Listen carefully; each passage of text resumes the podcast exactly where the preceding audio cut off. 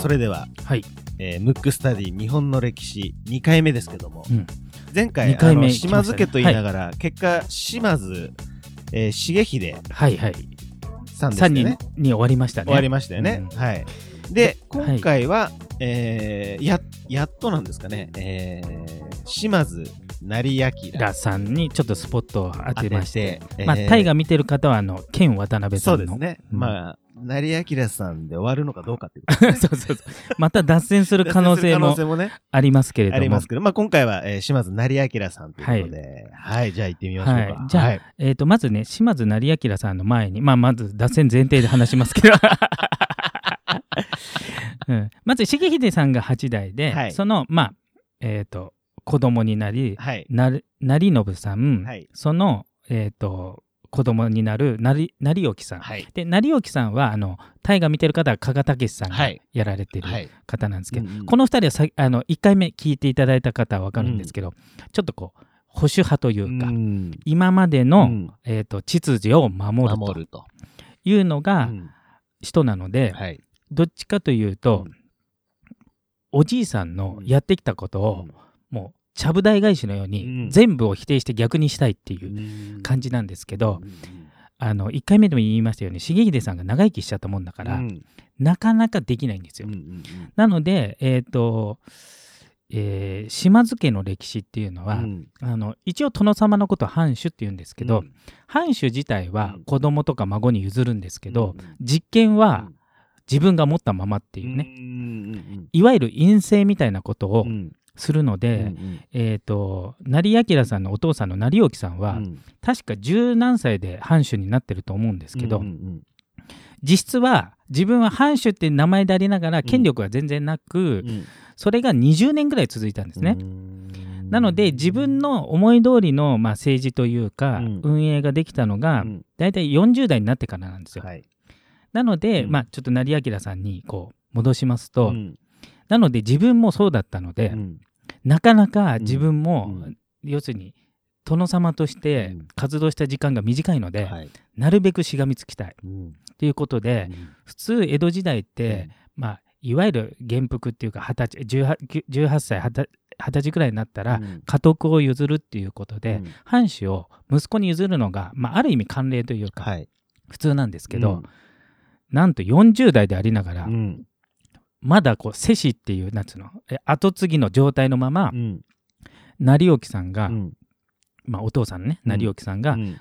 眼鏡に殿様として君臨してたわけですよ。うん。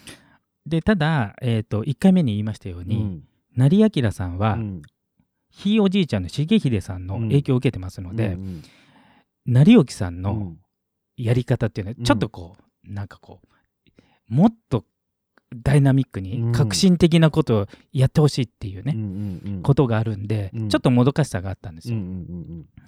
あともう一つが、うん。この時代のしきたりというか、うん。これまあ、えー徳川幕府がななぜこう長く続いたかっていううちの一個なんですけど、うん。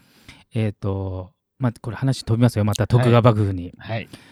ちなみにじゃあじゃあ文豪に聞きます、うん。日本でうん。幕府っていうのが、うん江戸幕府含めてあ何個あったでしょ江戸でしょ？鎌倉。う、うん、あともう一個。もう一個。室町。そう。正解です、はい。三つ？3つ目なんですよ、はい。であ3つなんですけどね。うん、江戸がね。江戸が3個目なんですね。であの、まあ、もちろん日本の歴史では3個しかないんですけれども、えー、と徳川家康または徳川家康の参謀たちはうんそれを研究してたんですよ。うんおそらく。うんでまず鎌倉幕府っていうのはあの誰が作ったか分かりますか？みな源の頼朝。頼朝。正解です。素晴らしい。意外と残ってるもん残ってるね。うん。でその時多分うちらが習った時いい国作ろう。鎌倉幕府。鎌倉幕府。だからうん。1192年ってなってます、はい。今の教科書ね1185年になってますよ大体。まあ、あの時代幕府ができたっていうのはちょっとこうなんつうの流動的だったんで、うん。どこを持って始まりかっていうのは難しいんですけど、うん。今多分1185年になってると思うんですけど、ということは源の、うん。もういきなり島津家からもう幕府の話に変わってますけど、うんうん。あの源頼朝が作ったわけですよね。じゃあちなみにその源頼朝が作ったってことは、はい。普通で言うとうん。息子とかにこう継がせるわけじゃないですか。うんじゃあ源家、うん。まあ、いわゆる源氏と言われた人うんうんうん。が将軍はうんうん。何代まで続いたでしょう？ああ、何代なんだろう。10。と思うじゃない、うん。実は3代で終わってて、ええ4代目からは飾りの,、うん。てあの幕府は一応表向きん。天皇家から、うん。えー、と政権をこう譲ってもらったっていうか、うんうん。うん。まあ、委任された、うん。だから日本がすごいのは、うん。例えば中国の歴史とかって、うん。皆殺しして自分が皇帝になるみたいな感じだけど、うんなぜか日本の場合は権力は握るんだけど、天皇はそのまま飾りとして残しとくっていう、だから天皇を滅ぼそうと思ったのは2人ぐらいしかいなくて、うん。基本的には残したままうん。権力を持つっていうことをやってたんですね。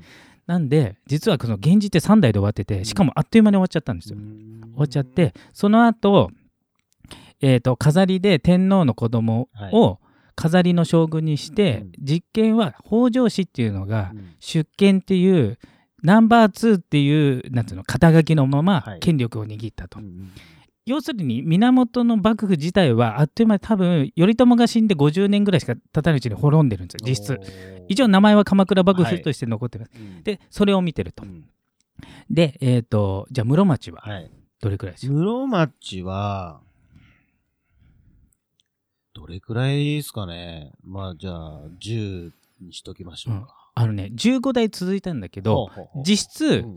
えっ、とね7代ぐらいまでは、うん。ほ足利氏っていうのがそのままいて、うんうんうんその後はほとんどもう飾り見たくなってもうその頃から応仁の乱っていうね、うんうんうん。日本の大きい内戦の一つですけど、うん。そういうのが起きて、うん。だからもう常にこうなんか室町幕府って言いながらもうほぼ戦国時代状態になっててもうなんか統制が効かなくなってねそれを踏まえて、はい。その失敗をよく見てて、うん。あの家康が作ったんですよ。うんうんなので、まず大前提としてうん。は、えー、と長く持たせようって最初から思ってたんですね。うんうんうんそれを研究してた時に、一個が、うん。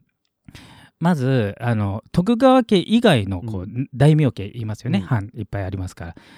で大きい藩要するに経済力がある藩はうん権力を握らせない。うん。要するに幕府中枢には入れない。うんうんでお金のないやつは、うん。えー、とお金はないけど、うん。権力を握らせる。うん。でもう一つは、うん。要するに反乱が怖いわけですね、うん戦国時代みたく、うんだから人質を取るってことうん。で、えー、と跡取りのうん。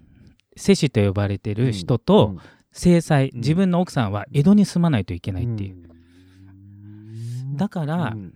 えっ、とまあちょっと大河見てる人ねちょうん。島津家に戻りますけど、うん。島津家で言うと,、えー、と跡取りはうん。島津成明なんで、うんうん。あの人薩摩藩で言いながら、うん。ほとんど江戸にいるんですよ。うんうんっていうかほぼ江戸。うん。だから薩摩のことはよくわからないんで、うん。薩摩のことよく分かってるのは島津久光弟の方なんですよ。うん。それは妾の子で、うん。えー、と跡取りではないんで、うんそれは地元にいていい,、わけですね。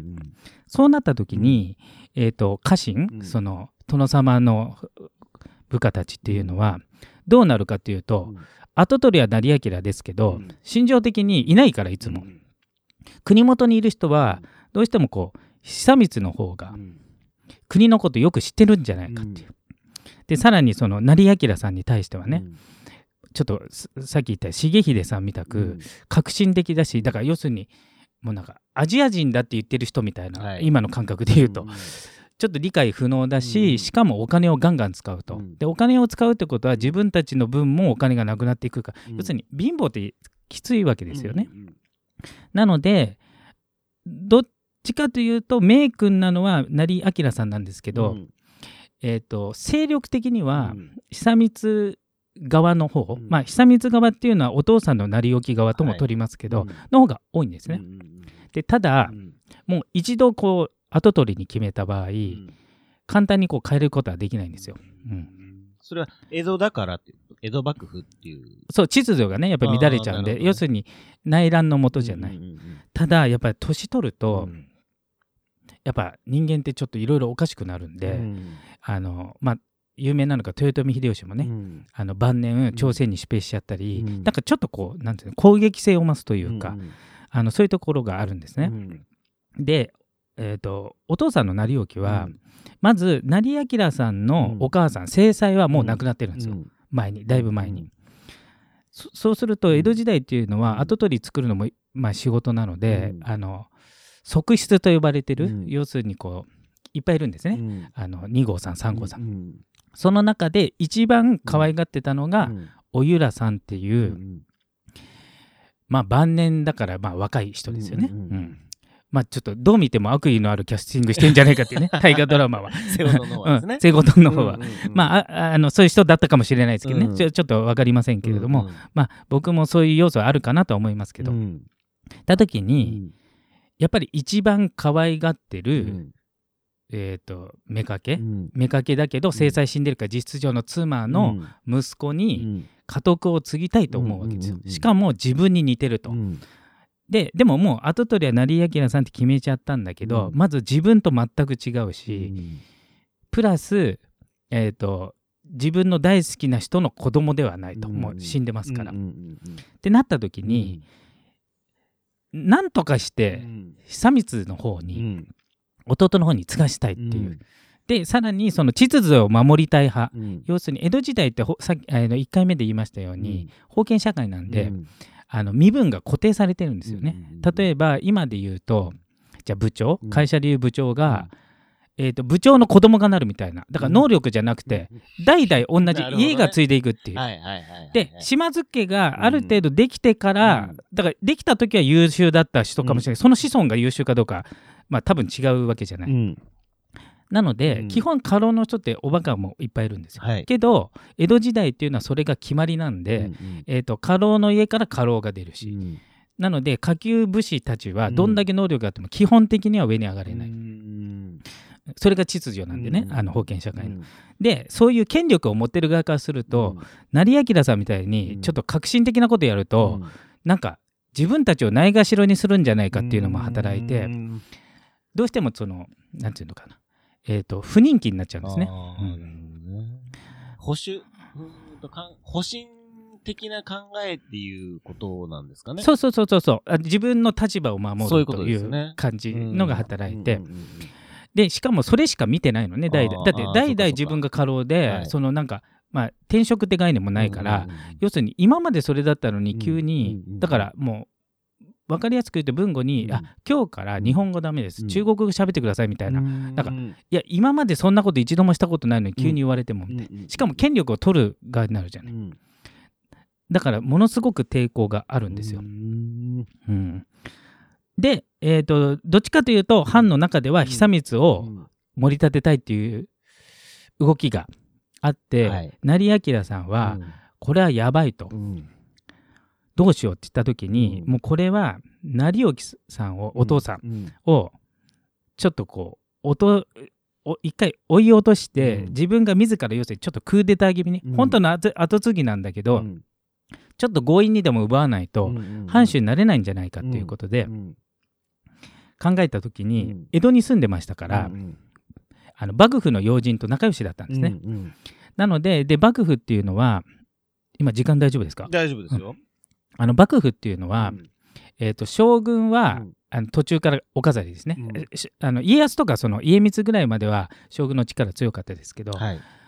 じゃあ幕府が運営してんのは誰中心に運営してんでしょうか？老中。老中そう。はい。で老中ってなんか歴史の教科書で老中ってなんか一人っぽいじゃないはい。老中っていっぱいいるんですよ。っていうか10人ぐらいの合議制なんで10人もいないかもしれないですけどその中で、うん。そあの老中の中でもトップを老中主座っていう、うん。まあ、要するに今でいう総理大臣みたいなはいもんなんです、それが安倍正弘っていう人なんですけど、はい。うんうん安倍正弘さんは、うん。あの、えー、セゴドンでいうと藤木直人さんとやってますね、うん。あの人は老中の中でもかなり歴代の中でも切れ者なんですけど、うん。彼はえっ、とまあ一つはえー、と島津を幕府側に取り込みたいっていう意図もあったと思うし、んんんやっぱり優秀な人なんで、うん。あの要職につけたいっていうことがあって、うん。えー、と島津成明側だったんですけど、うん。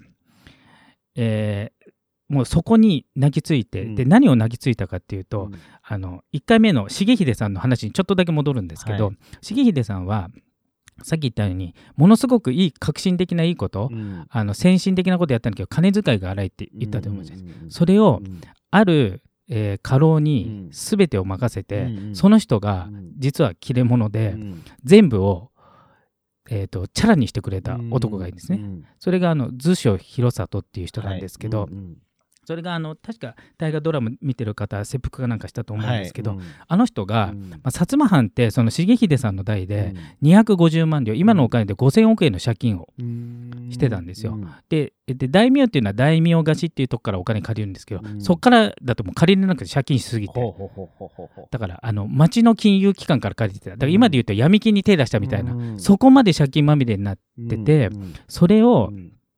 その図書広里さんっていうのが、んなんとあの3つ大きく分けて3つのことで返済したんですけど、うん。一つは、えー、と砂糖をうん。あの1000倍にしたっていうか、ん要するに独占にした、うん。藩の独占、うん。もう一つは鎖国中でありながら、うん。琉球沖縄を通しうてん。清と貿易を密貿易をして利益を蓄えてた、うん。もう一個は借金を250年ローンに変えたと、うん。まあ、250年ローンということでいまだに払ってないといけないんですけど、ね。要するに事実上の借金踏み倒し、うんうんをしてうん。全部返済させてしかもプラスにしたっていううん。超有能な、うん。まあ、あの日本の歴史ではうん。教科書にあんまり載ってない優秀な人たくさんいるんですけど、そのうちの一人なんですけどね。うんでそういうことがあってでそれってうん。本当はダメじゃない、違法なことをやってて、うんでもまあ剛腕でやったんですけど、うん。それをまあ言うしかないっていう。うん。で成明がうん。自分の藩のことを幕府に密貿易してますよってうん。チクったわけですよ。うんそうするとうん。普通だったら取り潰し、うん。江戸時代の力が強かった。うん。で取り潰しなんだけど、うん。その取り潰しの権限を持っている老中首座の安倍正弘さんは、うん。目つぶる代わりに、成興が引退隠居して、はい。成明うにん家督を継いだら、うん。それは見なかったことにするっていう取引よりするんですよ。なるほど。それでうん。やっとうん藩主なんですけど、うん。それでもやっぱり成明っていうのはその藩内ではさっきも言ってうん住んでませんうし、ん。あのちょっとこう少数派だったんで、うん。それでもやっぱり成明をなんとか追い落とそうとして、うん。えー、と潰す勢力があるんですね。それが、うん。えー、と頑張って、うん。結局成明さんはん。幕府とつながっててこの直接この人に行けなくて、この子分たちを、うん。まあ、はっきり言って皆殺しにしたっていう、ん。それがおゆら騒動っていうこの間の。はい。なので見ました見ました。そうそうそう、はい。なんかもう切腹のシーンがね、はい。すごいあれですけど、うん。なので、成明さん自体はうん。藩主になったけど、うん。自分の優秀な取り巻き全員殺されてるんですよ。そういうスタートで、うん。まあ、成明さんって言いながらスタートのことしか、なかったんですけど、そうそういうスタートなんです。なるほどうん、ということでえー今回のお時間が やってきましたじゃあ次回やっと成明さんが何をしたかって何を したかってことですねあそうそういうとこですね。はいはい。まあ、あの、じゃあ今回は、えー今回の、えームクムクスタディ、日本の歴史は、えー島津成明が、は、えー藩主になるあたりまでで？ですっていうね。ことですね。はい。はいえーまた次回お楽しみください。